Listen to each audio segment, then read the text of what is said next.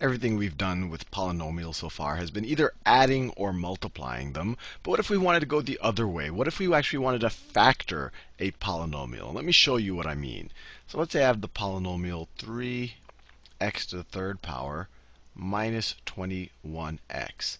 When I say factor it, I essentially want to break it up into the product of maybe polynomials. It could be a mononomial, which is just one term. And to do that, over here, let's see, we could factor out, we could factor out a 3x here.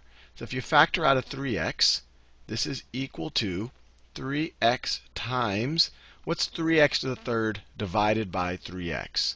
This is, let me write it this way actually. This is the same thing as 3x times 1 over 3x times 3x to the third minus 21x. Notice 3x times 1 over 3x, I'm not changing the number. This is 3x over 3x, this is 1.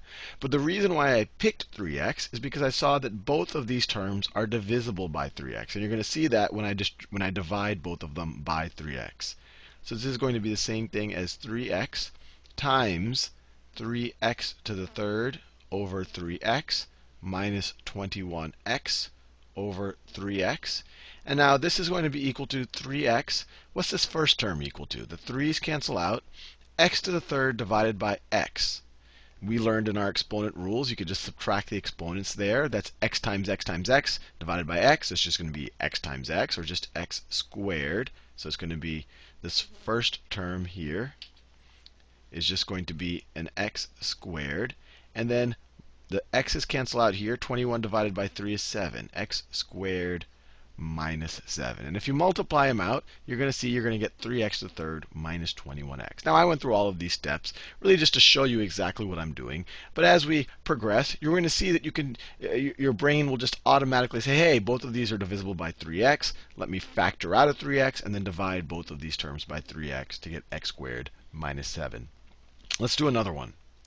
Let's say we had 4x to the third plus 10x squared minus 2x. So when I look at this, immediately what pops out is that all of these terms are divisible by 2, and all of them are divisible by x. So let me factor out a 2x. So this is equal to 2x times, and when we factor out a 2x, let's divide each of these terms by 2x. 4x third divided by 2x. 4 divided by 2 is 2. And then x third divided by x is x squared. And then we have plus 10x squared divided by 10 by 2x. 10 divided by 2 is 5. x squared divided by x is x.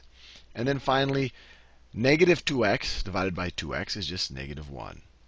And if you want to, you know, if you don't believe me, just multiply this out, distribute the 2x, and you will get exactly this. So all we see, we, we try to look for something that's divisible into every term. We factor it out. Factoring it out, we put it outside of a parenthesis, so to speak, and then we divide each of those terms by that factor. And we did that explicitly up here. Now, you're probably saying, hey, Sal, why are even, we even worried about doing this? And the answer is, is it really helps us solve a lot of uh, certain types of polynomial equations. Let me show you.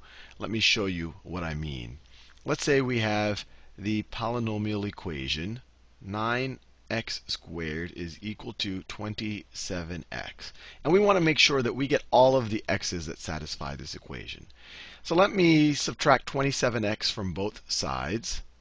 So let me subtract 27x from both sides. So I get something that equals 0. And this will be a general trend whenever you're doing polynomial equations. Very oftentimes you will. The left-hand side becomes 9x squared minus 27x. The right-hand side becomes 0. And now over here we can see that both of these terms are divisible by 9x, right? 27 is divided by divisible by 9, so is 9. And they're both divisible by x. So let's factor out. Let's factor out a 9x. So 9x squared divided by 9x is just an x. And then 27x divided by 9x that 27, negative 27 over 9 is negative 3, and then the x divided by x is just a 1. So this is 9x times x minus 3. You can multiply it out to verify that these are the same thing, is going to be equal to 0. Now this part is interesting. When I take the product of two numbers and I say they're equal to 0, let me do a little aside here. If I were to tell you that a times b is equal to 0, what does that tell us? That tells us that either a or B or both are 0. At least one of these two have to be 0. Maybe both of them are going to be equal to 0. So we're doing the exact same thing here. We're taking the product. You could view that as A. You could view that as B. We're taking the product of two numbers and saying that that product is equal to 0. So that tells us that either 9x is going to be equal to 0 or x minus 3 is going to be equal to 0. Either of these or both of these are going to equal to 0. This we know how to solve. Divide both sides by 9. You get x is equal to 0. This we know how to solve. Add 3 to both sides. Add 3 to both sides. And you're left with x, because these cancel out, is equal to 3. So this equation here actually had two solutions. x could be 0, and you can verify that. 0 is equal to 0. Or x could be equal to 3. 9 times 9 is the same thing as 27 times 3. And you might have been able to figure that out in your head, but when you do it this way, you make sure that you get all of the solutions to the problem. Let's do one more like this. Let's say I had 4a squared plus a is equal to 0. Once again, we can factor an a out. Both of these terms are divisible by a, so this is the same thing as a times 4a plus 1. Right? Um, when I factor an a out, I take the a out of the parentheses, and then I divide each of these terms by a. And that's going to be equal to 0. So that means either a is equal to 0 or 4a plus 1 is equal to 0. Well, that's one solution right from the get-go.